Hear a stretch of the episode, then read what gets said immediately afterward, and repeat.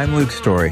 For the past 22 years, I've been relentlessly committed to my deepest passion, designing the ultimate lifestyle based on the most powerful principles of spirituality, health, psychology, and personal development. The Lifestylist Podcast is a show dedicated to sharing my discoveries and the experts behind them with you.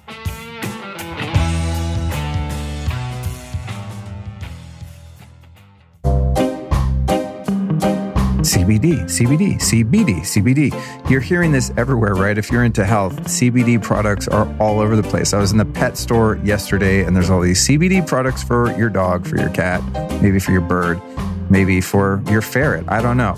This stuff is everywhere. I, maybe it's not in baby food yet, but it probably will be soon.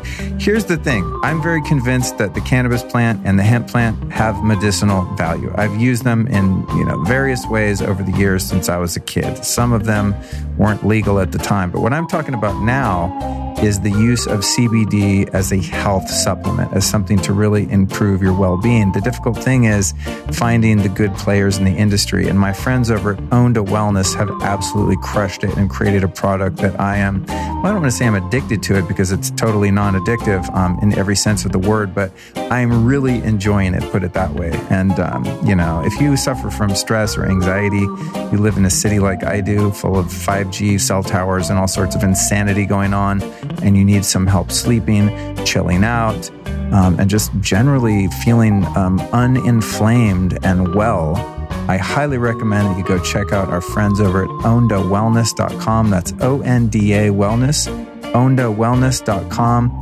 And by the way, when you get over there to get their fantastic full spectrum line of products and even bulk oil, you can use the code Luke15 at checkout and save yourself 15% off.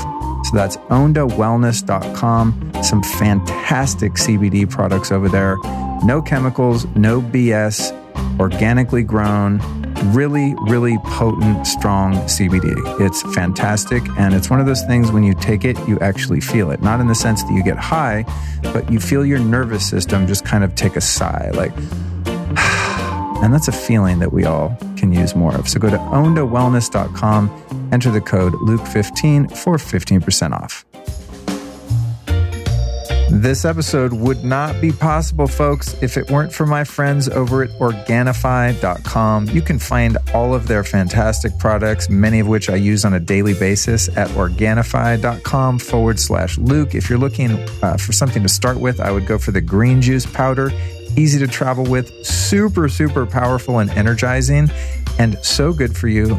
But not only that, it actually tastes good. It's not a green powder that tastes like mold mixed with cat litter and an old shoe. It tastes freaking delicious. It's minty, it has kind of a matcha essence, no sugar, doesn't spike your blood sugar, won't take you out of ketosis. It's just badass. It's a great alternative to buying super expensive easy to spoil green juice. Now, I love my green juice, but I really love the powder. Also, I'd love for you to try the Organifi Gold. And I'll tell you what, this stuff actually is gold. I covet my uh, bins of gold in my kitchen. I protect them, I look out for them. I only share my gold with very close friends. Now, actually, I give it to everyone that comes over because it's such an easy sell. And um, one little secret that my friends and family don't know is that I don't really do anything to it. You know, it's like they'll come over, make me that one drink. It's so delicious. And I feel special. But all I literally do is put like hot water and cold water, maybe some fats into it. And, you know, I might soup it up with some other smart drugs or something weird like that. But really, it's just the gold tastes so good. It's a great base for any other type of elixir or superfood drink or even like a paleo ice cream or anything like that. So the gold and the green are amazing, but they also have some protein and probiotics and a red juice and all kinds of rad stuff over at Organifi.com forward slash Luke. Once you get there, use the code Lifestylist and save yourself a cool 15%. Organifi.com forward slash Luke.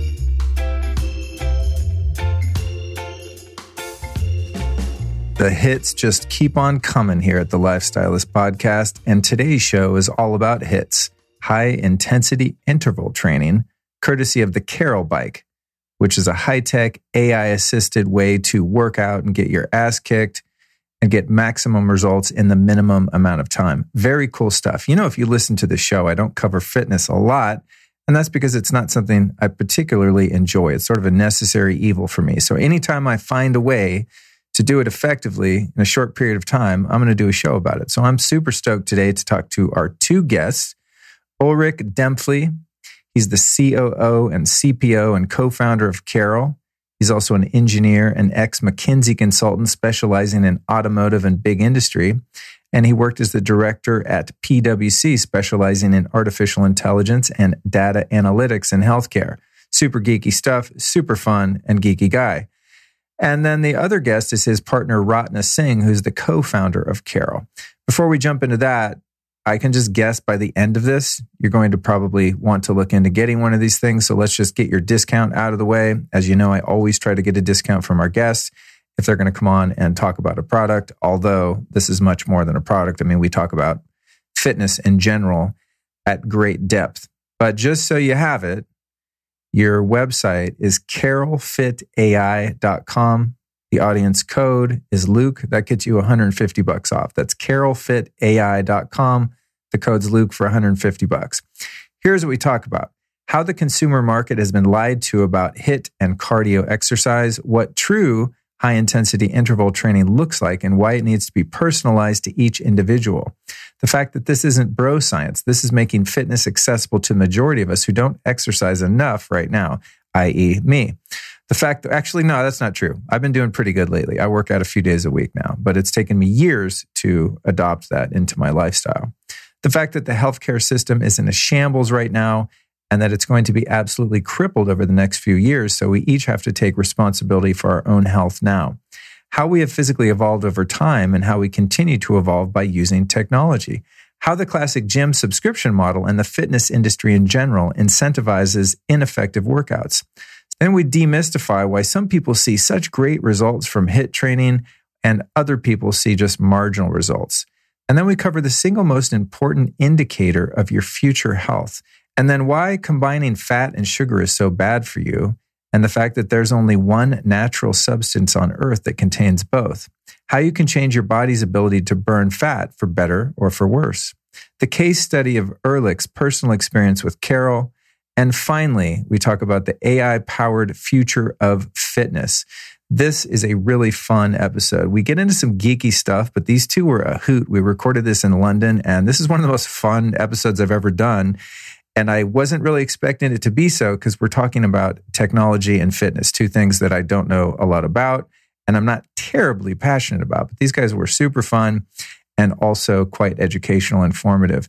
Uh, we've got a lot of shows coming at you guys. I'm pumping out at least six, if not eight episodes a month now. I'm just ramping it up because I love what I do. This Friday, we've got a special Q&A show uh, featuring yours truly, where I talk about all of my favorite guests, what I've learned from them, the carnivore diet, ozone therapy, and the best mattresses. And then uh, we've got a show on Sunday dropping, which is a super, super bonus. And that's when I was a guest on the Lacy Phillips Expanded podcast, where we talk about all sorts of sorted things. And then Tuesday, we're back to our regular programming with the one and only Dave Asprey. So make sure you subscribe to the show so you don't miss any of the upcoming episodes. Right now, seriously, just click on subscribe. It's somewhere there on your app. I know it is. I got it right here in front of me. My phone, I subscribe to all my favorite shows. If this is one of your favorites, make sure you subscribe. And all of these future episodes will just magically appear on your device or computer. All right, that's it. Let's jump into this episode with my new friends, Ratna and Ulrich. Enjoy the show.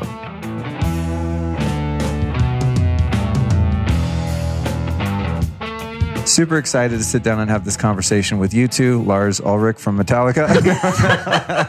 I'm just going to repeat the same jokes. No, those of you that are listening, we've got Ulrich here and we've got Ratna here, and um, and they're experts in advanced fitness technology. And I was joking before we started recording that I don't do a lot of shows on fitness because I don't like fitness. I hate working out, and it's become exponentially easier for me to get to like it because of technologies like the one that you've developed. And so when I find something that's short and effective and safe, I like to talk about it. Uh, many of my listeners will know I'm a huge fan of OsteoStrong, a bone mm-hmm. density training, as mm-hmm. well as the X3 bar, both invented by a former guest, John Jaquish. The reason I like those is because they're scientifically viable, exactly. they're effective. More than anything, they're fast as hell. So we're going to be talking about the Carol bike and all things high and maximum intensity fitness. And we're going to really be looking at how we've evolved and how we can continue to evolve using technology. So, first off, I'll start with you, Ratna. Mm-hmm. Uh, how did you get started in this industry? What's your background? How did you end up getting in fitness tech? Right. Like you, I don't like fitness. Right. I do anything but, you know, go jogging or spend hours on the treadmill. I'm actually a management consultant. Um, and before that, I was a microbiologist. And it was through a disease management program that I was doing in Abu Dhabi, where diabetes is the second highest in the world. And I had trouble getting people to exercise. And I thought, how do you get people to exercise when they have to spend time on, you know, on treadmills or whatever? And everybody said, I just don't have the time. I don't have the time. So I literally was sitting back in London in my bedroom thinking, how am I going to get these people to exercise? And he sends me a text to say, watch BBC Two Horizon now. So I watched BBC Two Horizon, and it was a program about the science of high intensity training. And it's not high intensity as you know it, it was true hit, like the scientific hit. And the person who presented it is a doctor, and he's diabetic. And he took this special bike home and did the exercise three times a week for four weeks. And he would do it in his suit.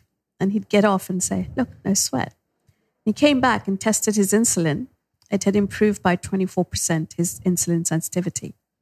That's a high number, right? Oh, it's it's wow. nothing. Your drugs can't deliver that. In, really? In that short time. Even Absolutely pharmaceuticals? Not. Mm, not in that short time. Wow. Absolutely. And um, and he got you know just healthier as a result of it in more than one way, not just insulin control. And of course, I watch this and my light bulbs are going off in my head. I call him excitedly. This is great. This is great. We got to do this. So we go out and buy mm, very uh, next day. Ex- the next day exercise bikes and say, let's try and do this ourselves. And we failed miserably. Either it was too hard and you know, we'd grind to a halt, or it was not hard enough, or we'd sweat. I thought something's wrong. Some, we're, we're doing something wrong. So we called the scientists on the television, and particularly Dr. Niels Vollaard, brilliant guy, who um, has researched this for donkey's years, 20 years, as an exercise physiologist, PhD. And um, it turns out that it is true HIIT. it is not something that you can necessarily do by yourself at home. Um, it does require a computer generated resistance.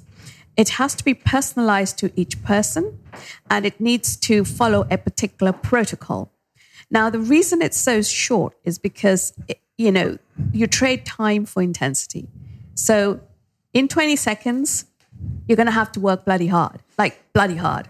So it's maximum intensity training, minimal time, and all the magic that needs to happen happens during those two 20 second sprints. And they lead to incredible results. And uh, sorry if I'm kind of going on and on a bit. No, that's that's what we do here. Okay. Anyone that listens to this show knows we go on and on. That's the whole point. In that case, he's doing it up till tomorrow. people can go listen to some 45 minute podcast if they don't have the time. We go hard here. The interview I did before you guys was two, two, two and a half hours. Okay. Oh, wow. Yeah. Wow. I, I can barely introduce myself in the first 45 minutes, you know, let alone talking to the guest. Jeez.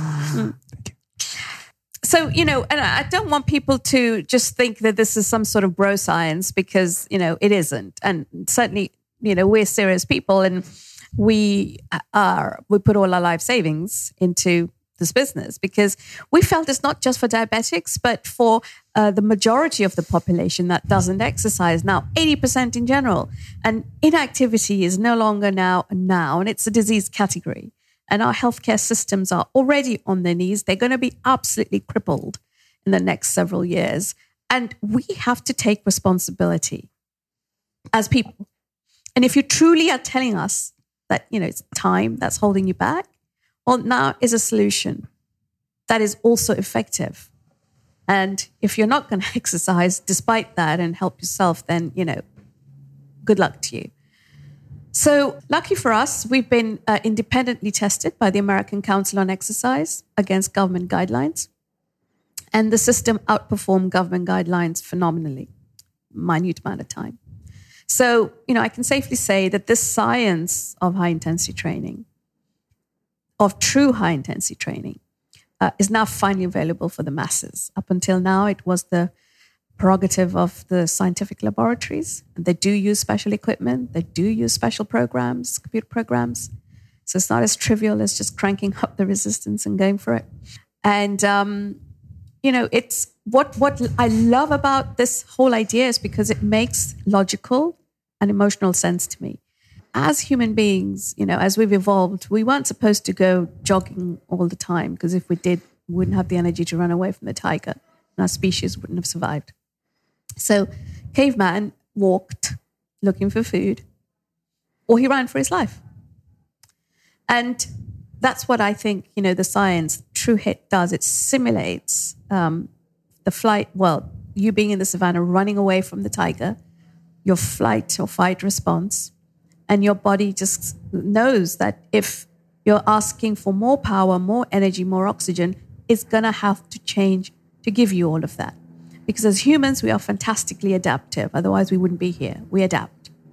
And so your body adapts to give you what you th- it thinks you need. If you turned into a couch potato, um, everything that your body, oh, just yeah, I just don't want to give anything to him. So you know, everything slows down. Your fitness goes, your insulin goes up, and you just become sluggish.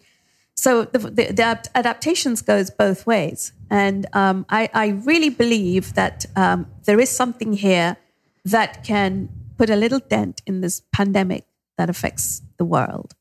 And if I can, you know, do a little, we, if we can do a little bit to help that, it would be job done. Yeah, well, I'm on board with the fact that our sedentary and especially indoor sedentary yeah. lifestyle is what makes us sick. I mean, this is, I don't know, it's just the way that, that my mind thinks about things. Like I was coming down the road here in an Uber the other day in London and I saw this massive hospital. And I looked at that hospital and I looked at all these other buildings around it that were of equal size. And I thought, wow, this is so strange. No other animal, I mean, animals, you know, granted, aren't capable of building a structure at most cases, except a goddamn beaver or something. But let's just say beavers, okay? Mm-hmm. Beavers don't live a lifestyle that is so toxic that they have to go build a special giant beaver dam just to house all their sick and dying beavers. Yes, you know, exactly. deer don't all migrate to a certain mm. prairie and all just keel over and die because they've got diabetes and cancer and what God knows what, right? It's like humans, we've become industrialized and domesticated and we just accept this idea that we're eventually going to end up in hospital and get drugs or surgery to fix us and prop us up until we eventually die. Yeah. No other species on the planet has such unnatural levels of sickness mm-hmm. and death. And mm-hmm. I, I, just think it's so weird. If you think about that, just listeners, next time you mm-hmm. drive by a hospital, just think about how weird that is that the way we live is so antithetical to our health, long uh, longevity, and well being that we have to erect buildings all over the world to just house all the sick people. Yeah, because what you're saying is that even our lifestyles create those mutations in our That's genes. all it is. And so we keep even get new diseases that we didn't exactly. know about. Yeah, know? generation after mm. generation, mm. we get sicker and sicker and sicker. You know, when you look at the work of Weston Price, uh, and he goes, you know, he's a dentist. He went around the world and studied longest lived and healthiest, most robust people. And you look at the photos he took of these people, they all have perfectly straight teeth. They're super ripped. They're very lean. I mean, they're just beasts of people, you know, like human apes, just, ah, just strong and massive and beautiful. And, um, those were hunter gatherer people that weren't living under fluorescent lights. Yeah. They weren't drinking fluoridated water. They weren't breathing chemtrails. They weren't living under 5G radiation. I mean, now it's, it's, it's exponentially worse than ever. But this idea of the sedentary, see, you go off on a tangent, you instigate me. It's your fault. No, I'm also wrong. Tangents are but great. yeah, it's like the sedentary lifestyle combined with the toxic food, the lack of minerals in the soil, all of that stuff. And like here we are. So now we're at a turning point, And I think thanks mm. to the proliferation of transformative information, like people like you were able to bring to the table, especially in long form media, such as the one I'm producing now, we really do have an opportunity to start to you know, live in the modern world, but turn the clock back. And Absolutely. I think finding convenient, fast ways to move and mimic how we would have moved in the past is the way out. Because let's face it, no one's going to suddenly get a bunch of time and be like, you know what? I'm just going to spend five hours a day as a hunter gatherer and drive out to the woods and run around and climb trees and chase bears and whatever, you know? So, mm-hmm. anyway, um, I love this whole idea Ulrich, how did you get involved in this thing? So, I mean, we've been working together for a long time. We, we've been running disease management programs together. And so, the kind of, as Ratna said, we, we had the initial discovery, tried it out, wanted to bring it, um, kind of first, like literally see whether we can replicate it, and tried and failed with the equipment that was available. And then searched around, looked whether there was something available that we could use and bring out, and it, it didn't. There was a very clear gap in the market where kind of super compelling science kind of lived in a dark corner of mm. a university, and researchers were happy to publish papers. But somehow the translation to kind of a mass market and kind of to, to make that dent, that didn't happen. And so yeah, together we we set out to to develop that product. Took a lot of time and energy, time and a lot of money. Exactly, all as, our money as, as initially. Yeah. yeah. I can imagine. mm. So let's get into a little bit of the you know the science on elements of fitness, mm. cardiovascular health, all this kind of stuff, and and specifically high intensity training, or as people call it, HIT training. Um, my brother's a fitness expert of the highest order, and um, for a time, I was going to work out with him, and he does functional movement, things mm. like this. But mm. to burn fat, to increase your overall strength, and all of that, we would do a lot of what we call high intensity interval training, right? So he'd have these special timers, ding, ding, ding, they go off, and then you'd go manic and do all kinds of crazy stuff, and then you'd stop and do these special breathing exercises, then start again. It was all very regimented, and I don't know who developed those programs exactly, mm-hmm. but the idea there, as I fundamentally understood it, was you know, you again, as you indicated, that in nature we would have had these sort of sprints and been running towards something or away from something, then we would stop and rest and catch our breath. And so it's kind of a natural way that we've evolved. But what is high intensity training and why is that good for you versus just jogging 40 miles or just going and lifting heavy weights for 20 minutes or three hours and all this kind of stuff? Right. So forgive me for saying this, but if you can do high intensity training for five minutes, 10 minutes, even a minute, it's not true high intensity training because it's physically unsustainable if you do it correctly. So the science is quite simply that you are giving your body a message. It's about stimulus and response and adaptation. So by giving the stimulus of, oh, extreme power. Oh, I need a lot more oxygen for the energy. Oh, I need to get, you know, my blood flowing really, really fast. The response the body has to make is to be able to give you all of those things. Otherwise, you'd be extinct as a, as a species. And therefore, the, the humans being as good as they are at adapting, they adapt. You don't necessarily get that a strong stimulus and response when you're doing endurance or you're doing other things, if you're walking. Like I said, we adapt. If you walk, your body will adapt to you walking. If you do CrossFit, your body will adapt to you doing CrossFit. If you do spinning, your body will adapt to you doing spinning. If you sit on the potato couch, your body will adapt to that. If you do high intensity training like Tabata, that's what it'll adapt Tabata. To. That's what I was doing. Yeah, Tabata. Potato, Tabata. Yeah. Tabata. I've done it too. I think Tabata, you know, what they've been doing has been fantastic. And the, but, but, you know, it's, who the hell's going to do those bloody burpees and who's going to run up and down those freaking stairs? And, you know, it's okay now and then, but it's, you know, and then looking at the timer and it's just like too much faff. People like me who are fundamentally lazy just kind of go, you know what, I'm not going to do it. Forget it. So um, I like that you just own that right now. what you got? Well, I think these guys will tell you. yeah. I most certainly speak my mind, and that, that includes about me. So yes, yeah. uh, I'm lazy. Um, and I so anyway, so the the the idea of getting it over and done with in a very short time means you do, it is a trade. It's not like it's not for pussies by any chance. You get on there and you work like a dog. You know, you feel you're going to need an epidural, or at you think you'll need one. And but it's also price you pay. And sorry, so the it's about adaptation, and I can go into the exact molecular changes that happen, which I'd love to. Please, yeah, I love but it. it's uh, so you, you talk about Tabata, and you, we could talk about Wingate sprints, and there's kind yes. of different protocols. okay, the, uh, many of them work, yeah, and Wingate sprints work What is that? So a Wingate sprint is it's been around for a long time. Been developed in Israel decades ago, literally, um, and that is kind of a short maximum intensity sprint. And our bike has Carol implements a form of a Wingate sprint, and there's research paper. Well, I mean, shelves full of them that have demonstrated the effectiveness of the Wingate sprint. So there's there's no question about that.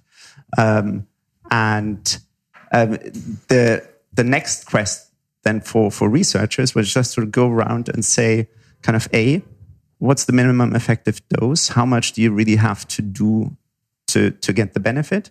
And kind of what's the what's the pathway? What triggers the benefit? And actually, both have, are are very well understood now.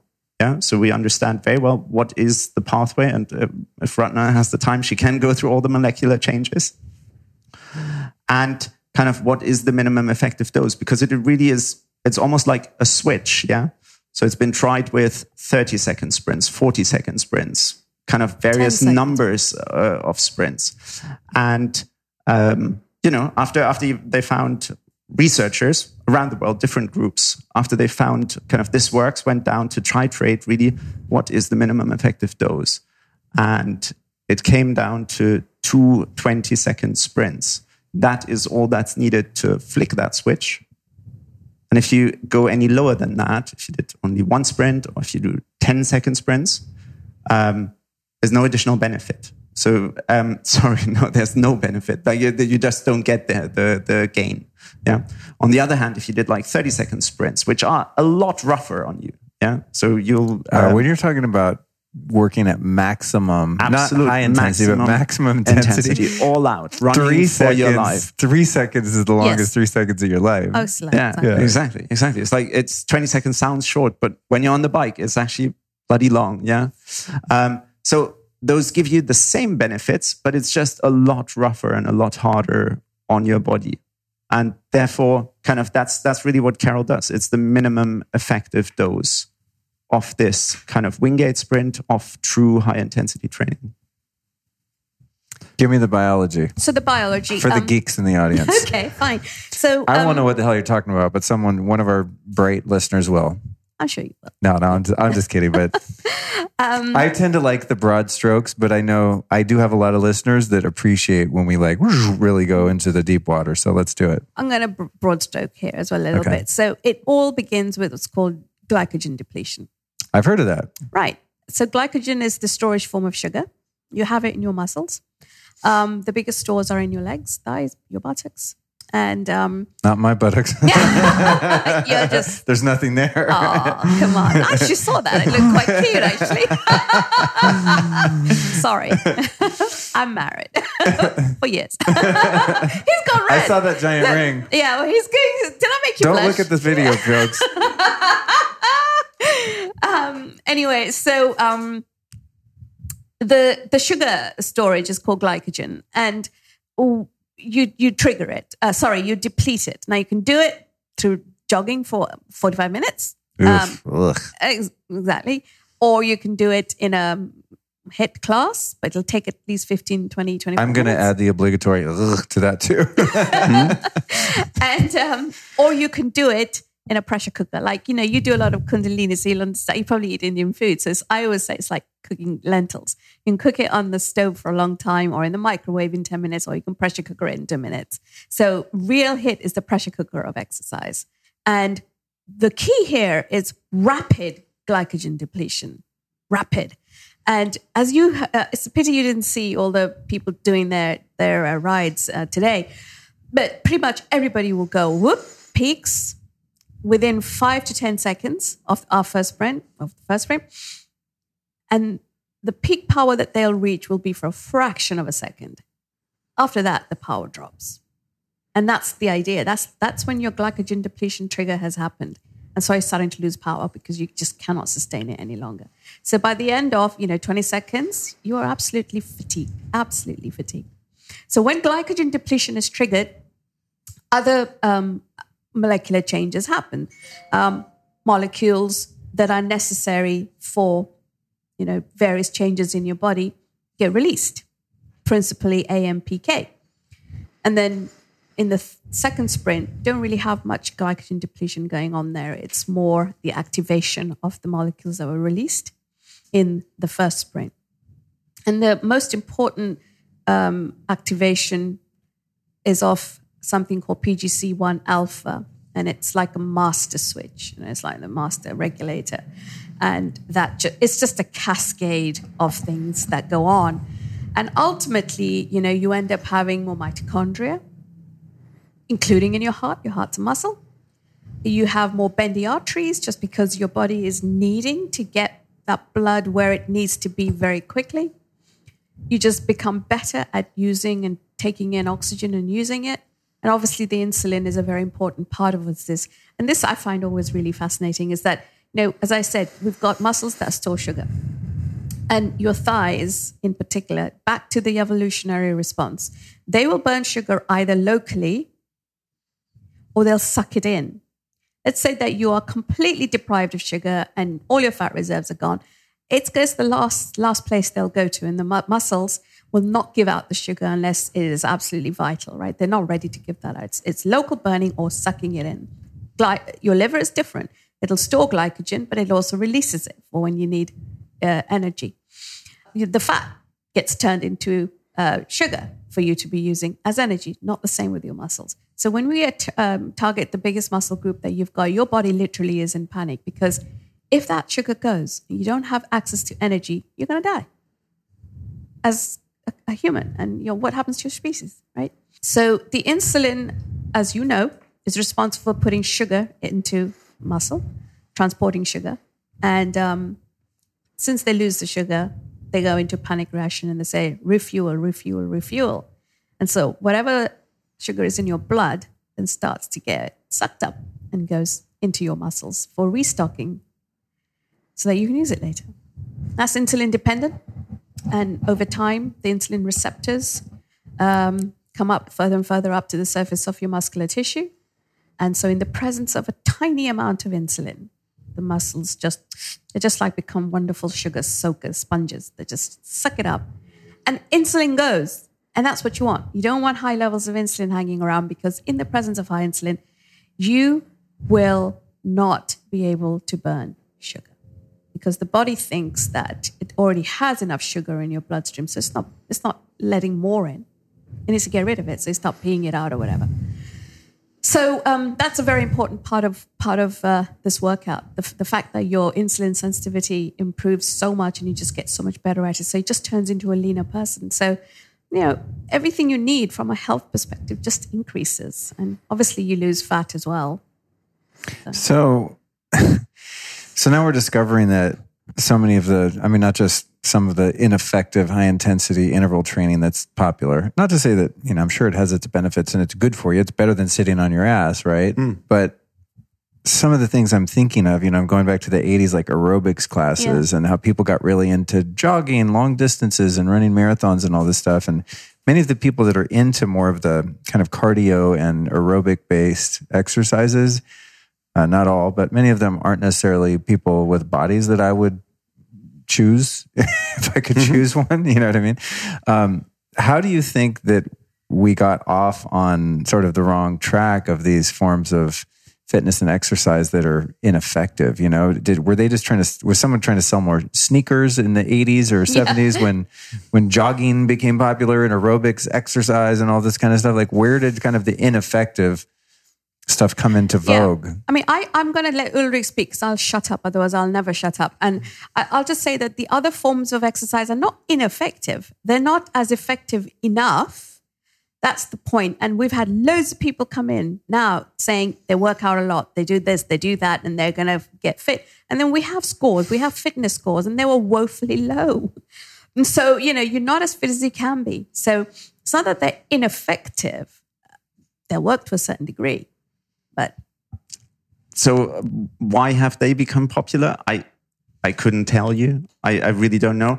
I think it's just lack of you know education and um, you know that it, kind of good insight, good science, good evidence just just didn't travel. I mean we.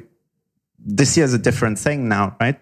That And- and through get- podcasts, through through the internet, through kind of um, like all the people who, who take that message out to the people that it spreads, that the message spreads. But I don't think anybody had like the knowledge and the the incentive to to actually tell people.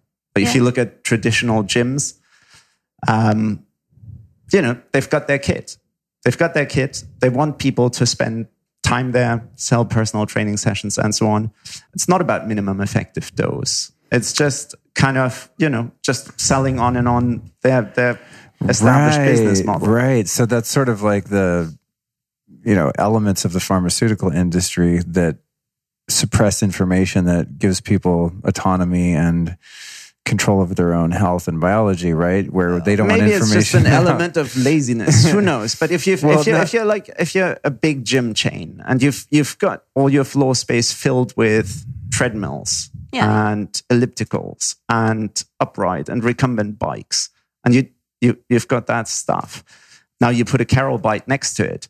It's a very confusing message. Um, kind of. Yeah, you've been doing it all wrong all this time, all this many And I years. spent millions on all that kit. Um, well, I would like you to support my conspiracy theory thread. I love it. I love that it. gyms gyms want to keep people in there Yes. on not only a, a, a literal treadmill Yes. but a theoretical Yes. treadmill and perhaps in to some degree they're designed to be ineffective out of laziness or lack of knowledge or understanding but perhaps to sell you know more training sessions and that's probably really where they make their money aside from people like me that buy a membership and literally never go once in 2 years. So mm-hmm. It's not a conspiracy theory. You're absolutely correct. Okay, good. Because I I, couldn't I, love when conspiracy theories are not theories, but they are in fact conspiracies. But I tell you, it's true because we've firsthand experienced it, right? Hmm. We've literally been told by some people, oh, well, we've got all this kit in here now. And if we put this in, people are not going to use the other kit. And we just spent, you know, it's hundreds and thousands on them. And we're like, okay, other people have been really, really quite upfront about it and say, well, look, you know, we make most of our money through personal training. Ah, interesting. and this is going to hit our personal training market. So it's not something that they and then, uh, and the other things that we've been told is we don't want people coming in here for ten minutes and then going. right, right. Let they're going to buy less like sugary smoothies and stuff. um, so uh, on the gym piece, you know, I'm thinking back to like when I first was coerced by my kind of fitness friendly brothers to go to the gym back in the day. Uh, there was this idea that you had to warm up, you know, so everyone, the first thing you do is you hit the treadmill and, you know, you get your blood pumping. It kind of made sense to me. And then you would go lift weights or something like that, right? So, when you use the Carol bike, because now I've got one in my garage and I'm using it and freaking love this thing. Um, there's like a little kind of warm up, but you're barely doing anything. I mean, you're like like a mouse could pedal the pedals, like if they had long enough legs. you're, you're you're doing that, and then that like, and then you're going 20 seconds. You just literally like your head is exploding because it's so difficult and intense. And then there's another little rest, and there's another 20 second sprint but there's not really like a warm up per se. And you're definitely, your body's not even feeling warm. You're not sweating. So is the theory of like, well, we need to warm up before we do some intense lifting or some more intense work. Like, is there a reason to even like warm up in the classical sense? Um, yes, there is, but it doesn't have to be long. Um, w- initially, we had a three minute warm up. And again, the research is, you know, they keep changing and they say, well, you don't need the three. minutes; It actually doesn't help or doesn't add anything. So we've cut it down to two and has made no difference at all to the performance of people scientifically. Um, what is more important, and uh, we haven't done this just because I just, just personally don't think it's necessary, but the, the, last three minutes of cool down could be a little bit longer, like a minute more, so four minutes, is because uh, blood pressure really needs to come back up at the end of uh, the ride. Because you have so many, uh, you know, waste products now. You've broken down so much glycogen that the water in your blood gets sucked into your muscles just from the osmotic um, effect. And I'm sure you feel like your thighs feel fairly full and pumped, and it's because of the water. And eventually, but when water goes, you know, your blood volume drops, and that affects your blood pressure. So, so we just want to bring that back up again. So that's why you just again nothing that. Uh, well, hopefully, there's a lot of people who I, I don't want to keep talking about us, but it's all scientific. Don't need three minutes. Two is enough. Ulrich, you were going to say something. So, I, I wasn't actually sorry. Okay. So this so this idea is valid. It's just not necessarily that we sit there for 45 minutes on a treadmill and then go do the No, workout. I God, think no. I think that was always what was irritating to me. I you know, I don't I don't want to go spend 3 hours in the God, gym. no. Yeah, and I think it also depends a bit what exercise you do. If you if you do Right. something with like lots of jerky, um, sudden movements or high impact exercises, maybe it's better to be a little bit stretched and warmer. But if you're doing something like um, a bike, which is which is very low impact and and actually very gentle on your joints, even when you go absolute max intensity, and it's very safe, you just don't need uh, any any kind of extended warm up period.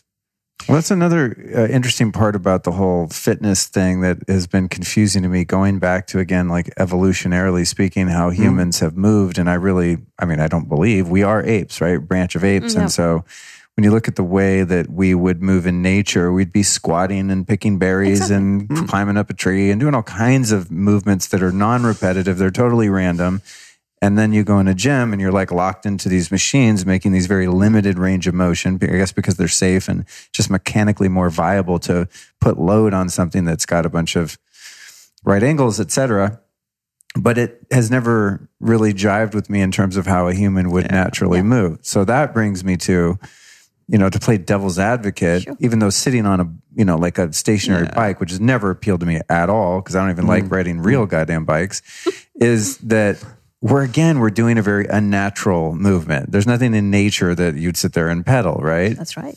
So what about that piece? Hmm? Yeah. So, then, so then do we have to compensate by going and, you know, doing joint mobility and moving around like an ape at some other time? So we recognize that, but we've made it really, really short. okay. Okay.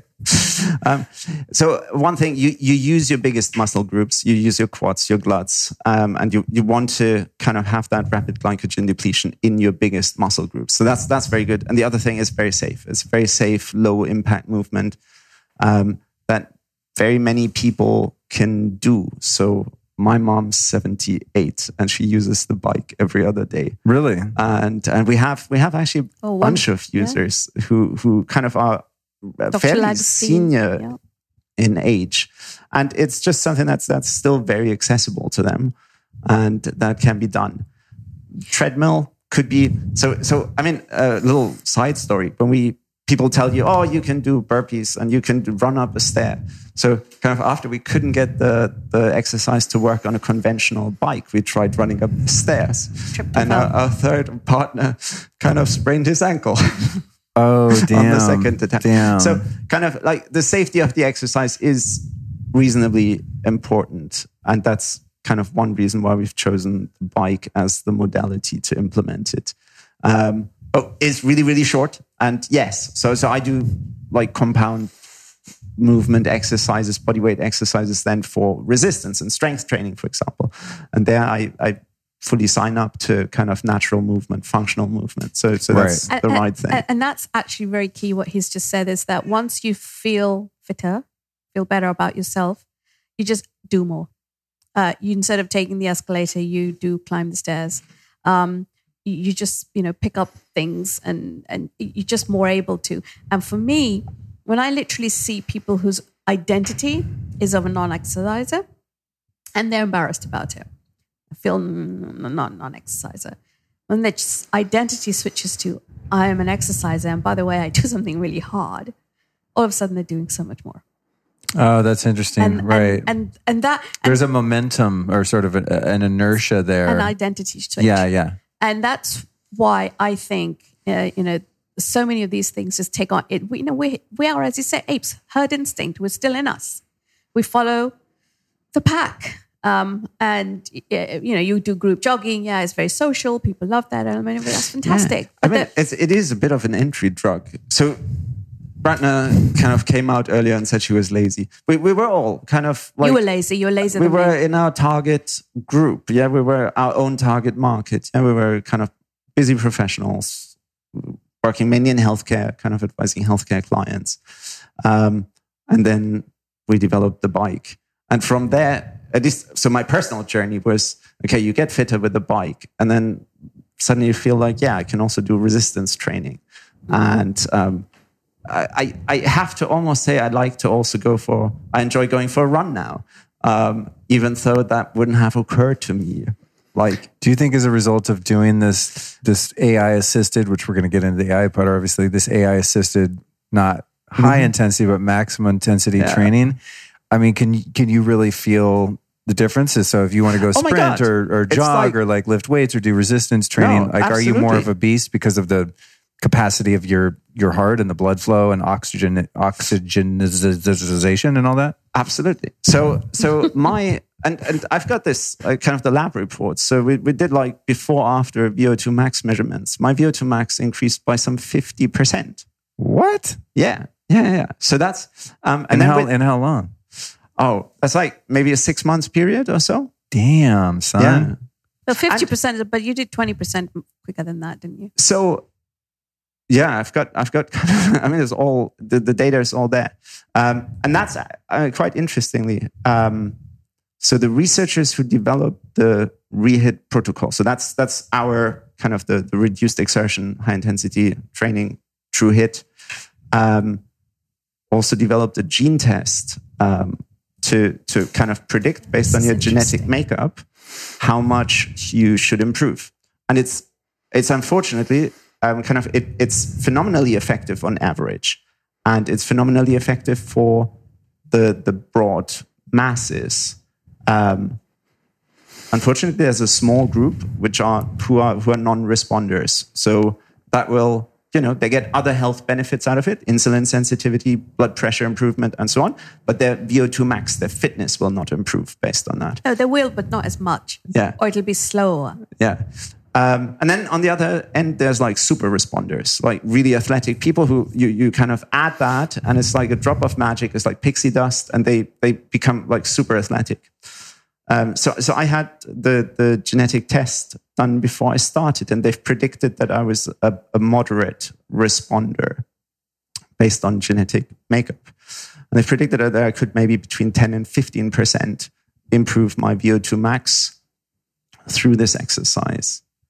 And I mean, sure enough, I did improve it by 10 to 15% in the first like eight weeks. Then it just continued. It continued and continued and continued. So I, I do wonder there's, there's some kind of, and from, Well, it's epigenetics, Ulrich. yeah, exactly, exactly. So adding in then other things um, that, that I, so intermittent fasting, adding in intermittent fasting, adding in cold showers and, and like, uh, Stacking the hacks. yeah, exactly. And and adding in resistance training um, as well, kind of just adds it up and, and kind of I think that there is exactly as Ratna said, like the epigenetics that kind of override rode that initial um, you know, predicted threshold and gave me a, a way higher boost, way higher boost. And then, you know, if you're good at something, you'll enjoy it and and um, uh, can also do a 5k run in a, in a reasonable time, even without training to run. What's VO2 max that you increase 50% within about So- six months, which so is uh, that's- uncommon? To explain to people what that means. So VO2 max is um, how much oxygen you can metabolize um, kind of per period of time. And um, it's basically your aerobic capacity. And it would be measured um, kind of either on a treadmill or a bike where you continuously increase the resistance um, and measure constantly how much um, kind of oxygen you breathe in and carbon dioxide you breathe out. And, and that's literally the measure for your cardiovascular fitness And future health. and kind of probably the most important predictor of future health. Really? Uh, wow. yes. So it's a really big deal. Yeah, Absolutely, absolutely. More so than like how much sit ups you can do yeah, Yes. yeah, yeah. or some other um, metric. of Yes, like- yes, yes. Definitely. You know, I picture like old sailors in the 50s. It's like, you know, how many push ups can you do? How many pull ups can you do? How many Yeah. sit ups can you do? And then whoever does the most is the most fit. So we've obviously moved beyond that. yeah, yeah. We'll be right back at you after this brief but important announcement. I'm so happy right now. You know why? Because my gut is happy. When your gut's happy, your neurotransmitters are working right. You got your serotonin, your dopamine, your melatonin. You're feeling great. This is all thanks to Just Thrive Probiotics, man. These things are awesome. You can find them at justthrivehealth.com. The reason they work and why probably most of the probiotics I've been taking for the past 20 years to try to fix my digestion did not work is because they are a spore based probiotic, meaning you eat them, they get into your gut, they hatch and populate. They have a 100% survivability record, which is really good. Most probiotics you take honestly just turn into dust or something, they just don't do anything. So if you've had issues with bloating, gas, leaky gut, digestive problems, Just Thrive probiotics are going to be the magic ticket for you. So again, go to justthrivehealth.com. If you enter the code Luke15, you're going to save 15% off over at justthrivehealth.com.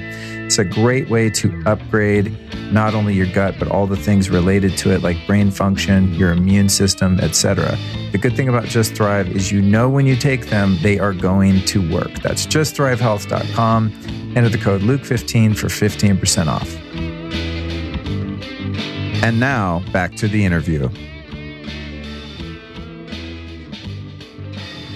I, I want to ask something of either of you, and you know, Ratna, you were talking about this glycogen depletion where we're, we're drawing this sugar mm-hmm. energy from our muscles, right? And when you're doing high intensity training, that's the point of it. How does this relate to calories? Mm.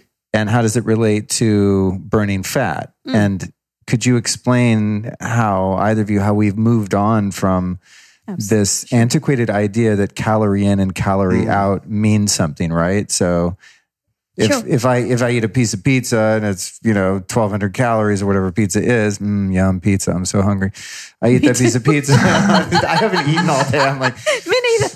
There's had, a Pizza Express down the road. Right before I interview, I had a um, very interesting. I had a a San Pedro um, infused chocolate. So that might be why I'm in such a happy mood. Anyway, um, that's all I've eaten in many hours. So I can't believe I'm even here. But anyway, back to the piece of pizza. So that's got 800, 1200 calories, whatever it is, right? And then so I eat that and I'm like, oh, damn, I just took a, a hit for X amount of calories. Now I'm going to go get on the treadmill mm. and I'm going to watch the little handheld heart monitor and I'm going to get up to 1200 calories and now I'm even. But if I want to be losing fat or burning fat, now I want to get up to say 2000 yeah. calories. And from what I understand, that model is antiquated, not scientific Absolutely. and totally whack. So and could also, you mm. demystify that for us? It is completely antiquated and it's particularly antiquated and i find this irritating is that on the treadmill on anything else that giving you your actual calorie burn which is such a wild rough estimate It is. oh yeah it's crazy estimate okay and and the reason why we don't put it on our system is because unless we have measured it and are mm. quite confident that um, it is applicable to each individual person and it's accurate and not just a wild guess, we won't put it on. Uh, but we are, I'll explain about that in a minute. The calorie issue is very, very interesting. It's like so funny. It's like, again, uh, forgive me, but on the carol bike, you don't sweat because you work hard for just two 20 second sprints. Your body doesn't get hot enough to start sweating. Now, literally everybody associates a good, hard workout with sweat, right? Oh, dripping in sweat. I can so easily hack that. I can go sit in the sauna, come out in my gym That's kit. immediately what I thought. Seriously. yeah. And go, I've just been for a real, that, that, that spin class was bloody hard and I really worked out. Look at me. I'm such a, you know, hardcore person type thing. It's a myth. Sweat, you sweat because you get hot. Now, when you're exercising for a longer period of time, you are going to get hot, right? When you're exercising for a short period of time, you're not going to get hot. And correct, there's not much of a calorie burn when you're doing something like that. But what you are doing is your what's called EPOC, your excess post oxygen, uh, exercise post oxygen consumption is massive.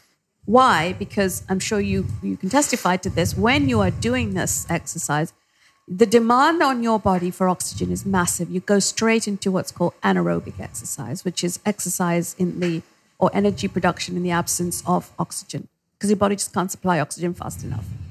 But in order to try and do it, because you could be dead, right? It has to put all other processes in your body on hold. Now, everything that you do in your body requires oxygen, everything, right? And so those processes after the exercise is over need to be completed. So your body is busy finishing all of the stuff off. And again, all of that also needs oxygen. So for the next 24, 48 hours, you are metabolizing at a much higher rate. So that's how the calorie burn works with this kind of exercise. And we have measured, or rather, the University of Colorado has measured EPOC when they did the research on us. And they've given us the data. We just haven't had time to analyze it. But once that analysis comes up, we will show calorie burn, and it will be uh, from a scientific uh, base, and it will be you. Sorry. Wow, interesting. So The other thing is kind of also just like calories in, calories out. If you if you Yeah. do burn more calories, many people just overcompensate and then just eat too much afterwards to, to basically offset because like you you will be more hungry if you've done a long endurance exercise. Whereas with Carol, with that short intensity sprint, you actually have like a, a suppression of appetite even so you wouldn't feel immediately afterwards like you want to eat something. And so i do it in a fasted state and i can go on like for a long time afterwards still kind of just because the the appetite is further suppressed. So that's that's one thing. And then the other thing kind of for anybody who's concerned about weight management um, i think the importance of insulin is is just super important as ratna mentioned earlier. Um, insulin regulates how we store kind of sugar and how we access energy from our fat stores. And um, if you if you have low levels of insulin sensitivity, it's incredibly hard to to lose Weight. weight. Basically, it's incredibly hard to attack your fat stores. And it's a bit unfair. So even if you reduce calorie intake, but you you have insulin resistance, not much happens. this is why uh, uh, obese people that starve themselves don't lose weight. Yeah, is I mean, it's, it's one of the is factors. one of yeah, the yeah, yeah, yeah. Part exactly, of the puzzle. Exactly. Oh, Exactly. that's so interesting. and um, I mean, I know for me, it's like there was a point. I mean, it didn't last long, but I was like, oh, I'm going to watch my calories, and then I was like, ice cream is awesome. I'm not going to do that anymore. but it didn't matter. Like the amount of, for me, the amount of calories has never mattered, and it has no relation to the amount of exercise I do or don't do. Really, it's it doesn't really seem to move the needle. Which is why I was just curious about how that works. No, and, and uh, you're absolutely right. So, so insulin is super important, and it's if if you're kind of in that low insulin sensitivity state, insulin resistant state, not only is it like really unhealthy because you're pre-diabetic or diabetic, but it's it makes it incredibly hard to to do And- anything about body weight. And also, just to like you had a chocolate muffin, to burn that off, you know, 100 calories, you actually have to go for a long time. For a good 45 minutes. I know so. that's Yeah. what's annoying. When I used to get on those That's right. exercise uh, the treadmills, it was like, "Are you kidding me? I've been on here. I'm dying for Mm. thirty minutes, and I burned 200 calories or something." Like Exactly. you take one bite of anything, and you just like undid that. So it, was, it was super frustrating. Which is why I think I just kind of like, well, I don't even care if it's valid science. I'm just not going to bother. And also, isn't there a difference between the source of the calorie, right? So if I go eat 14 donuts, that's a lot different than like three tablespoons of ghee. They might have the same like caloric load, but we're talking about ketones versus glucose. Exactly. You got anything to say about that?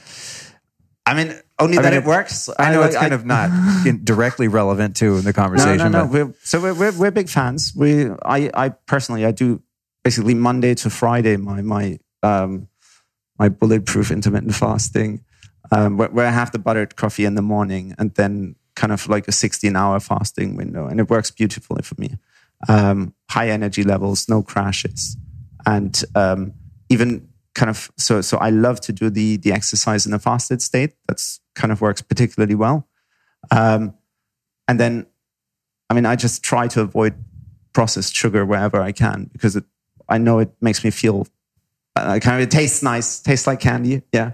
But um, it's it's just you, you feel the the energy up and down, so quite quite severely. Whereas if you if if I'm low sugar, kind of bit higher on the fat side, it's it's just a, a much nicer day, and, and I'm just performing better. Yeah. And that's again, you know, the the myth again. So many things have just been missold, like like the fat, right? The ghee versus the donuts. Now, if you had, um, well, the donuts are sugar and fat, which is the lethal combination, right? If you had the two together, it's, Oh yeah, what's up with that? Because that's the most delicious food. The No, most delicious that's foods on the planet yeah, are always exactly. mixing and, and fat what's and the sugar. only other Exactly. um, natural product where, where that occurs? Oh man, Honey. is there? No, no, because honey doesn't breast have fat. Breast milk. Yeah, exactly. So there's nothing in nature that has That's sugar and fat in it, and so that just kind of that that just um, our brains are not wired to to to kind of feel um, satiated. satiated. Uh, Did I say that right? Yeah, Sated. satiated. So- yeah. so we can't Is that what it stop. is? Satiated? So Sated. if what is it? Sated. Sated? I think so. Are you sure that's not a British thing? maybe it's a Probably is British a thing. So in Germany, no. In Germany, shut up. yeah. no, it just it just it kind of our natural You will feel response satisfied. to to stop eating is just kind of eliminated. And if you have like this this mixture of 50-50 sugar and fat, um, we're just not made for it. And other animals neither. So so good um, research on on mice, yeah, that you can feed them as much fatty food as you want, have unlimited access, and they will not overeat, and they will still stay lean and healthy. As much sugary food as as they could eat, they will stay lean and and healthy. You mix it up and give them cheesecake or, or donuts, and they get obese. Kind of really? invariably. That Yes. must be what And my problem is. It's, it's Because I love the two together. it. It just doesn't I guess I love breast milk. in in nature. I just cracked the than breast code. milk. I just you just milk. cracked the code. I wasn't breastfed. I found out to, to my Oh. horror a couple years ago, and Yeah. um, for multiple reasons, and uh, you know, so that's why I like eating cheesecake. there it is. Give me it all fat and reminds sugar. of- of the good But old why- times But when uh, we- other than the fact that it doesn't exist in nature, which is fascinating, except in Mhm. breast milk, um, why is combining fat and, and and sugar bad for us?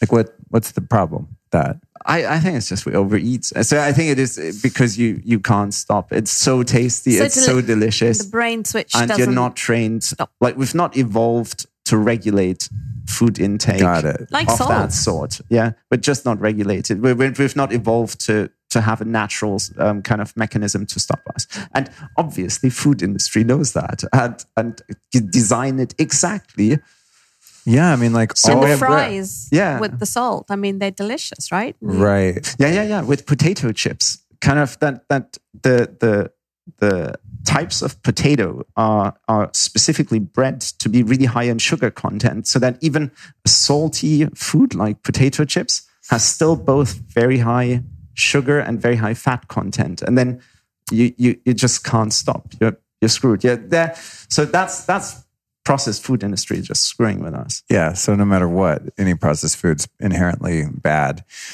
Um, in terms of using this type of technology to burn fat, what's the mechani- mechanism of action there, and and how does that relate to doing it in a fasted state versus eating a huge meal, having a bunch of sausages, and then jumping on the bike? It's just very simple maths. Um, uh, for your second question, that is, but it's the way it works is by number one, changing your insulin response. So if you have less insulin floating around, the ability to burn fat is there. So you don't want less insulin. Less insulin, more fat, uh, more fat burns. So that's one. The second one is this um, afterburn that we talked about earlier. Much, much, much, much greater. And the third is the fact that you get more mitochondria. Oh yeah, you mentioned that. Yeah. And they are your power cells in Right. your whole body. And when you have more of them, even at rest, you're just burning a lot more. And it's like children, they're constantly running around, right? They just got so much mitochondria, they don't know what to do with all that energy. They're just bouncing around. As you get older, you lose more of it unless you, you know, are exercising more. And um, so those are the, the three main uh, ways of losing the fat. And um, and I would say that you do feel less hungry when you're doing this ri- this ride, the ride. And in a fasted state, it's simple maths. You just um, very little sugar in your body at the time, right? And then you put more energy demand on your body, and you need the sugar for that energy. Well, where is it going to come from? It's going to come from your fat stores, assuming that there's not much left in your liver first place it'll go to. There's not much left in your liver. It'll, it'll draw sugar from fat and it'll just go back and store it again and it's clear again. So the more you keep doing it, the more um, sh- you know fat is turning into sugar and being used for what it's supposed to be used for. It's supposed to not, not go here. It's supposed to be stored in your muscles, and that's where it goes for burning in your muscles for the energy that it requires. Do you guys have any uh, like testimonials or success stories or studies or anything that have been as miraculous as your oxygen uptake increase was? Have there been any, like But you've lost a lot of weight. I mean, I've, I've got my personal um, case study. yeah? Um, we've got it. No, we don't have it on our website. We've got it in a brochure. Um, but yeah, since I've um, kind of our third generation bike came out last August, I I started. I got it at home in September. Then I, I do it very religiously. I do it every other day, just straight in the morning after getting out of bed in a fasted state. It's it's eight minutes, hop on, hop off. It's Your whole workout's eight minutes. Exactly. You do the fat burn at, and you'll go. I I don't know which one I've been doing. I've Okay. been I've been jumping around. okay. Um, I think it's maybe nine minutes or something. Eight, Eight minutes, minutes, 40 40 seconds. Oh, okay, Just okay. under nine Correct. Oh, so minutes. same thing. Correct. Okay, Yeah. So okay. I feel oh, Okay. massively off the mark on just eight minutes. Look sharp. See, picked up on the Yeah, minute. eight even. minutes forty seconds. Yeah, sorry for that. Um, and and I started losing weight, and then and then Christmas occurred, and I've I've been traveling a bit. It was three weeks on the road, first in Taiwan, then in Spain with family. And I just put on a bit more weight, and then I started my intermittent fasting um, together Carol. with Carol. And, and that just, I mean, had shocking impact. It's literally, it, the, the, the graph is, I, I falls off a cliff and I, I lost some 25 pounds in, in three months with very little. So kind of nothing that I felt um, was, was particularly tiresome or, or a real burden in terms of um, cutting back on food. It was just like not having breakfast and having a light lunch and then normal family dinner because it's important for us, normal family dinner. And and it was yeah, 25 pounds in three months. So um, ridiculously easy actually. It was And you've never done it before, yeah. And we No, do get I've been I've been um, you know, not only lazy, but also didn't care too much about it. I was like happily married and thought, no, that's all right.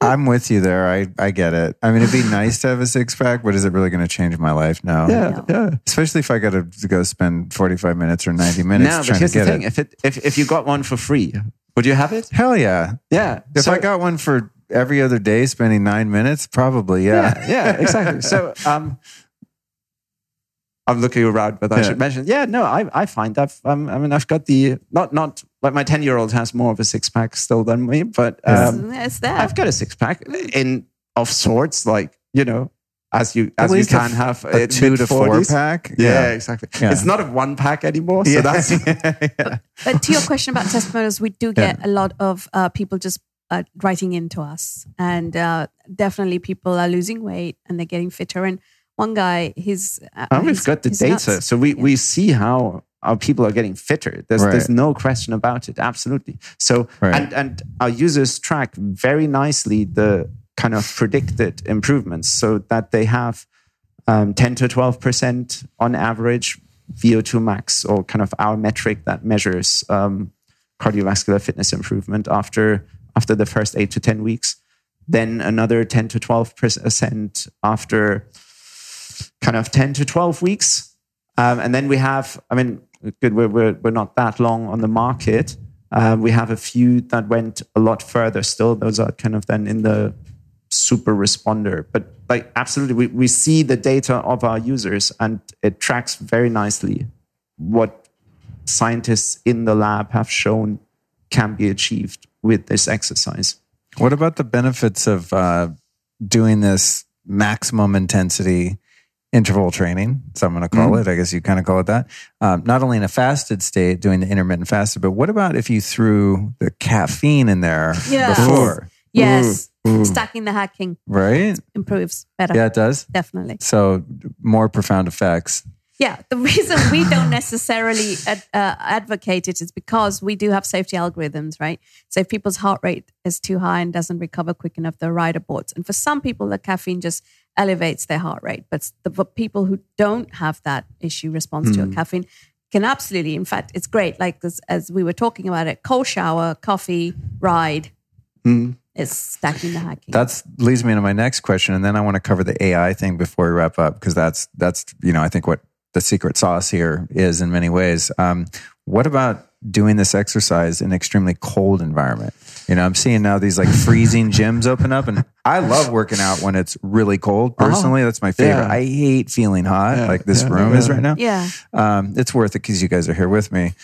But have you done any experiments Mm. with that? Any studies or have any plans to encourage that? If someone, you know, opened a, a Carol bike center, they could make it freezing or. They can do whatever they a want. really interesting thought. and We Well, we're not might do well it. try it. No, we're not. But the cold season is just around the corner. We might, we might. Um, No, come on, one we- outside. this is this is again getting to the realm. frankly, it is the market of the eighty percent that doesn't exercise, and they are not going to faff around with stuff. You know, like I'm going to go into the cold room and do an. Ex-. No, they're not. You know, I mean, just make it as easy for them. Look, I'm sure you of all people know better than anyone else. Everything is about behavior change, and you just have to eliminate all the barriers to whatever it is that you want to do. And as much as um, the exercise would probably be a lot more effective doing it in a very Yeah, cold environment. exactly. I think it's it's it's it's the domain of a few people, of Right. a small A few nuts like me that are like, you Yeah. know, if I'm already going to be tortured for two bouts of 20 seconds Yeah. of maximum intensity, I might as well do it while freezing my ass out, exactly. too. no, not that you're nuts, but you Yeah, know, well, I am Well, in my own in a unique, good way, special way. For great. sure. Nuts are I like to think of it as committed. Okay. Yeah, good. committed to the point where I might, in fact, someday be committed. Uh, so when we're talking about collecting the data here, Mm-hmm. that brings me to the final piece, which is the AI element. And I think this is what's really fascinating is that this technology knows what you're capable of and keeps pushing you so that you, you talked about adaptability before, right? So when I was Yeah. doing my HIIT things, uh, if we did the same workout like on a Monday, then the next Tuesday I did the same one, my body's like, ah, I remember these kettlebells and da da da. And it was exponentially easier as time went on. And so, you know, thankfully the guy, my brother I was training with, it was always, you know, changing things up and tricking you. But the body really does adapt. So is the AI part of how this you can't adapt to this no matter how hard your body might try? Um, I think again, back to behavior, humans will take the easy way out if you give it to them, right? And that's why in our system as well, other than the eye, and I will answer your question in a minute, we don't allow you to chain the resistance while you're doing the ride because if you did allow that, people would dial it down and then it just made the entire thing ineffective. So um, the reason it's we had to develop this kind of technology and the AI had to be introduced or self-learning had to be introduced is because remember we've taken what Ulrich said earlier, what's been sitting around in a dark corner in the laboratory out into the marketplace. And in the laboratory, when the research happens, they know Luke's just walked in. His looks really well. He's um, tall. He's got muscle. He's young. He's going to be able to produce X percent um, of his body weight. Uh, he can exercise at X percent of his body weight uh, as the resistance, and they'll, they will apply that. But they'll be able to do that because they see you and they measure you and all that kind of stuff, right? Now, you, uh, we have no idea when you register whether you are heavy because you're fat or you're heavy because you're muscular. So we have calibration rights. So when you first start, we start off at a particular place and then we learn. We learn not just about your peak power capacity, but your total power and very importantly, how fast you're getting tired. And based on all of that information in your fourth ride, the exact resistance is set. Computer generated resistance, which will which is designed to wipe out your glycogen within the first 10 seconds. And we see that. I mean, we'll see it within five, mostly people have peaked and Wow. starting to drop. Um, but people get fitter. And that's why it's even better than what happens in the laboratory because in the labs, once they set the resistance, that's it. It doesn't change for the duration of the exercise. But but we're not trying to conduct an exercise, a, qu- uh, sorry, an ex- uh, um, a lab experiment. We're trying to help people. So our system will continue to monitor those same parameters. And as you get fitter, you get less fatigued, right? You're producing more power, but you're getting less fatigued. And Carol will say, uh, uh. so she'll just increase resistance next time you come. Now, because we have no knobs, everything happens in decimal points. So it's always uh, incremental, but it's always working with your ability. And um, it can go down too. If you're struggling, if it was too high, uh, she'll bring it down. Or if we are where we want you to be, there'll be no change. So we plot a curve for every person, their performance curve. And, uh, and that's how we make sure that you eventually get to your genetic set point. You know, we all have a, we can't get, we can't be, you know, Arnold Schwarzenegger to infinity right. there, there comes a point where that's it, and we'll see that again in the in the data. You know, particularly this, the the fitness scores that we give you, your power per heartbeat, which is very important. Um, and then we'll say, okay, it looks like, you know, that's pretty good. Now maintain it. And then we'll put them on a maintenance schedule. And are there any other elements to the AI that, that make this unique? Um, uh, I don't think so. So we have under the hood. Oh, so yes, the, yes, the yes, first of thing course. is, and that, that's really the most important, is how we set the resistance and how we optimize it and personalize it. Because only with the right resistance will you achieve that rapid glycogen depletion that will trigger the adaptation pathway. There, there are other elements under the hood. That's kind of making the bikes um, as precise as possible, for example.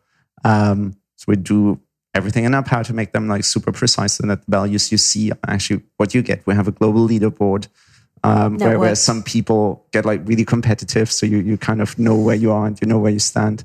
We, we, um, yeah, we compete on that too. Um, and, and then other elements is kind of um, to, to keep it safe. So the um, kind of signal processing, um, how we process your heart rate and so on. There's kind of fairly advanced algorithms in there. Um, you know, we have the bike in like most of our bikes are in a in a residential environment. Many are in a gym as well, but we also have it in offices, kind of in where, where it's not not entirely open access, but where where people who you know never exercise or or haven't been um, haven't done anything before. And so for those, we, we do want to monitor a bit kind of, you know, what's their heart rate doing? Um, do we find their, so I should say this, uh, this is absolutely as safe as any other exercise, but we still go that extra step that um, if there are certain signals in the heart rate, that we'd interrupt the ride and tell them maybe not today, kind of Oh, go wow. tomorrow. Yes, exactly. So we we try and and kind of where Carol will go. Um, we we want her to be like an absolutely kind of AI powered chatbot and and your your you know your AI powered health coach who can tell you kind of um, give you very precise specific feedback on the exercise you're doing whether whether you're putting the right level of effort in or not whether you started too early too late um, can answer questions and so there's a very um, it's it's, it's a I, I feel like a, a child in a candy store when I think about our development roadmap, um, because yeah, there's fantastic plans that we still have, and and she will be the Alexa of fitness. Like we have no doubt that we'll, we'll be there very very short. Soon. And why is it called Carol? Carol stands for cardiovascular dot optimization dot logic, right? Ah, the okay. inspiration came from Hal from Space Odyssey. Oh, cool. nice. Yeah. Nice. And HAL stands for heuristic algorithm. Oh, I didn't know that. Yeah. Oh, wow. Heuristic algorithm. And also VIKI in um in uh iRobot, you know, Oh, V yeah, dot right. I dot K dot I. Right, right. And they all stand for some the name of something. Right. And because our ambition is for Carol to become the the AI coach. We wanted to give it a name and it's a name that's accessible. Carol is not, you know, something foreign, weird sounding Yeah. and uh, we're going to make Carol come. She, I mean, she's already quite flirty and quite witty and quite funny, so she has a relationship with you. But um, over time, there will be her face that'll manifest. I mean, right now, because she just talks to you, we've released lips that are Carol's symbol, Yeah. and they're made up of little heartbeats. but you know, after as as she evolves, you know, you'll see the nose, the eyes, the face, etc., and then you can actually talk to her, and she'll answer back. And how is this different? Um, I was tell- I've been telling people about this because, of course, when I discover something new and awesome, I'm like, oh my god, have you heard? Like working out doesn't have to suck as bad. Uh, and someone said, I think they were talking about maybe like a spinning bike. It starts with the P. Like, oh, isn't that like Peloton? Yeah, that what?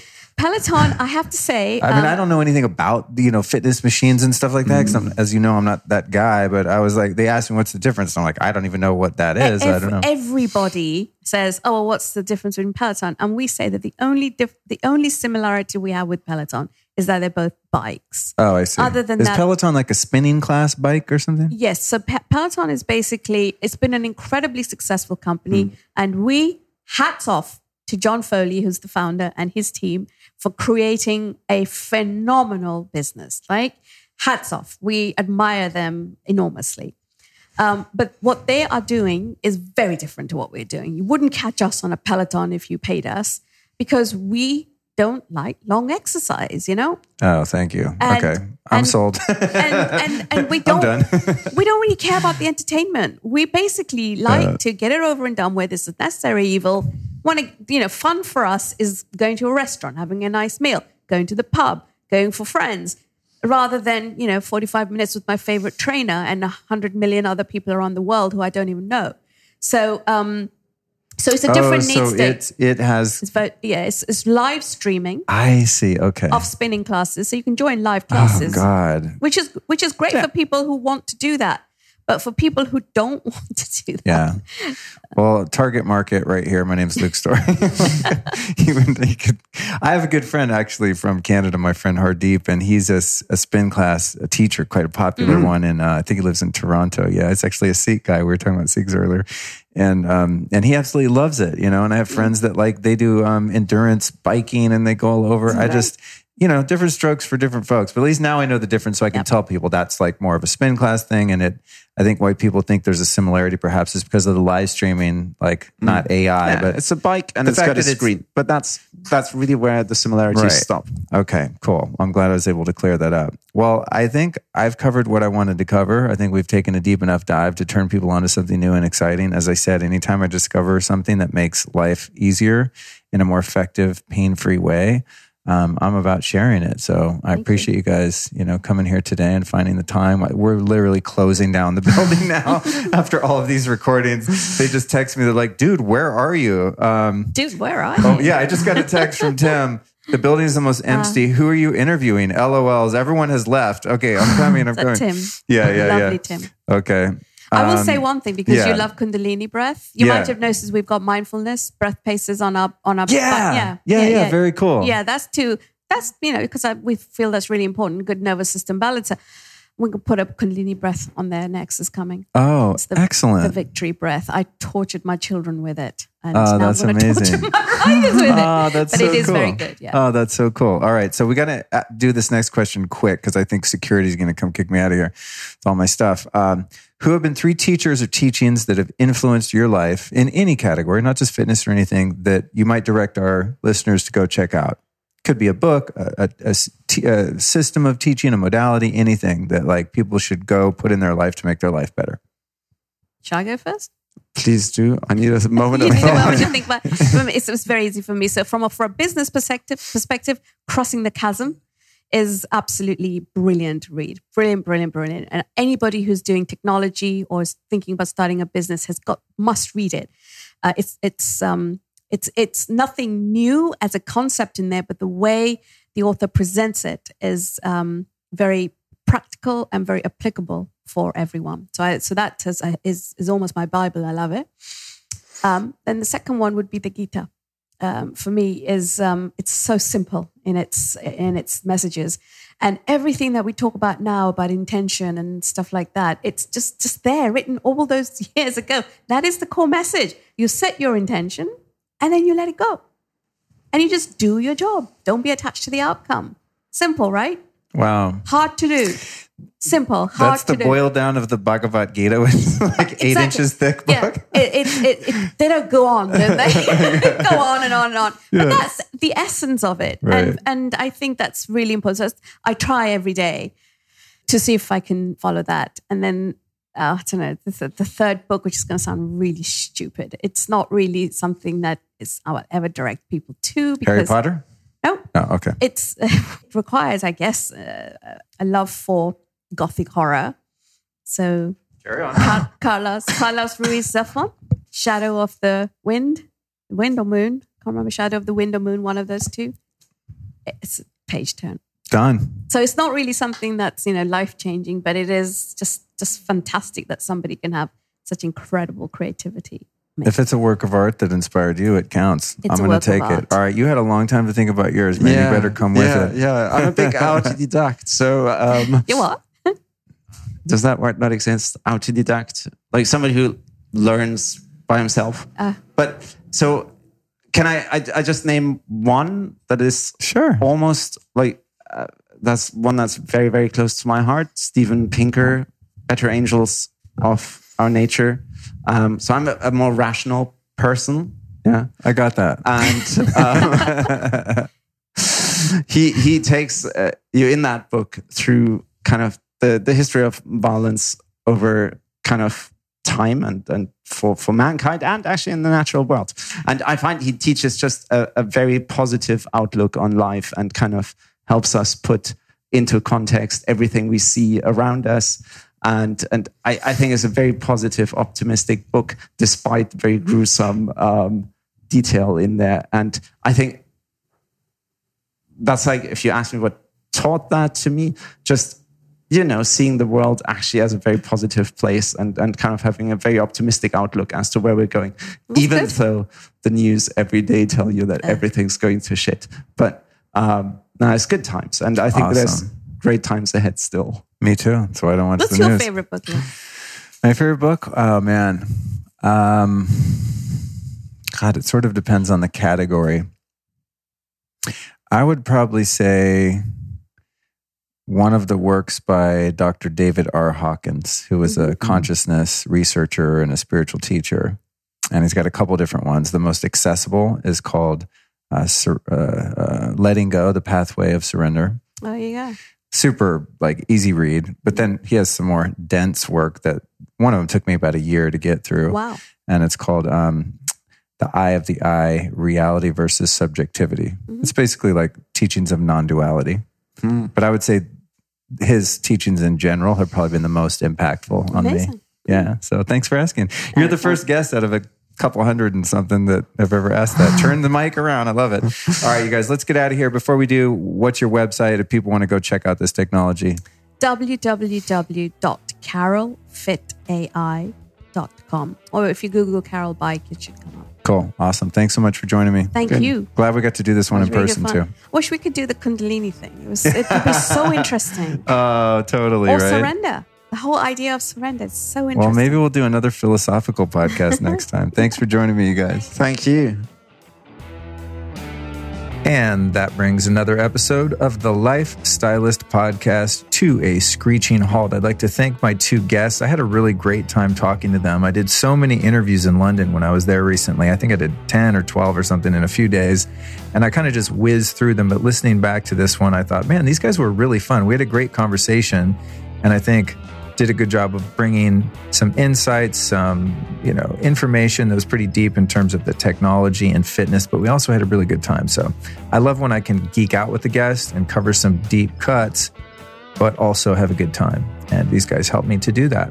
Don't forget to miss this Friday's special Q&A show. I'll be talking about the best natural mattresses, ozone therapy, the carnivore diet, and then giving a complete breakdown of all my favorite guests. Don't forget, if you want to check out the Carol bike, I've got one sitting in my garage now. I love this goddamn thing.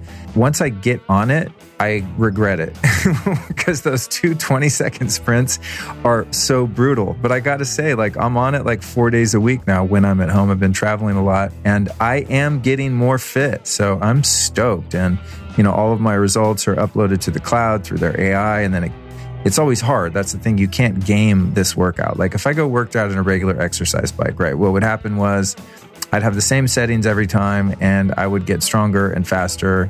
And then I would essentially like make it easy. Well, there's no making the Carol bike easy. Thing is badass. So if you're someone who wants to save time and get a badass workout, you might want to check it out. I'm super stoked on it. So uh, if you want to get one of these babies, we got you 150 bucks off. Yeah and you can find your bike and your discount at carolfitai.com. That's carolfitai.com. Use the discount code Luke and save yourself 150 bucks. What? Um, speaking of saving, if you want to support the show, find all the raddest stuff in health and biohacking, you can find them at my online store. That's lukestorey.com forward slash store. And you'll find a discount code for almost everything on there. So it's a really great way to support the show and support your wallet and your health.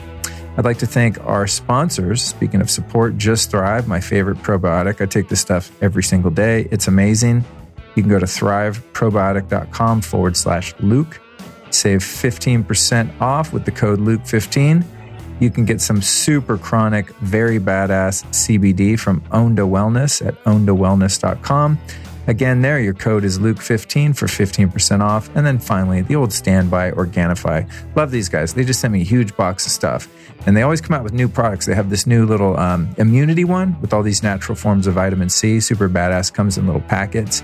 You can go to Organifi.com forward slash Luke. That's Organifi with an I. And uh, over there, you get 20% off. And the code there is Lifestylist. So thank you so much for joining me on today's episode. I'll be back at you Friday with the special Q&A show, then again Sunday with my guest appearance on the Lacy Phillips Expanded podcast, and then back to our regular show on Tuesday with Mr. Dave Asprey. See you then. This episode of the Lifestylist podcast was produced by podcastmasters.net.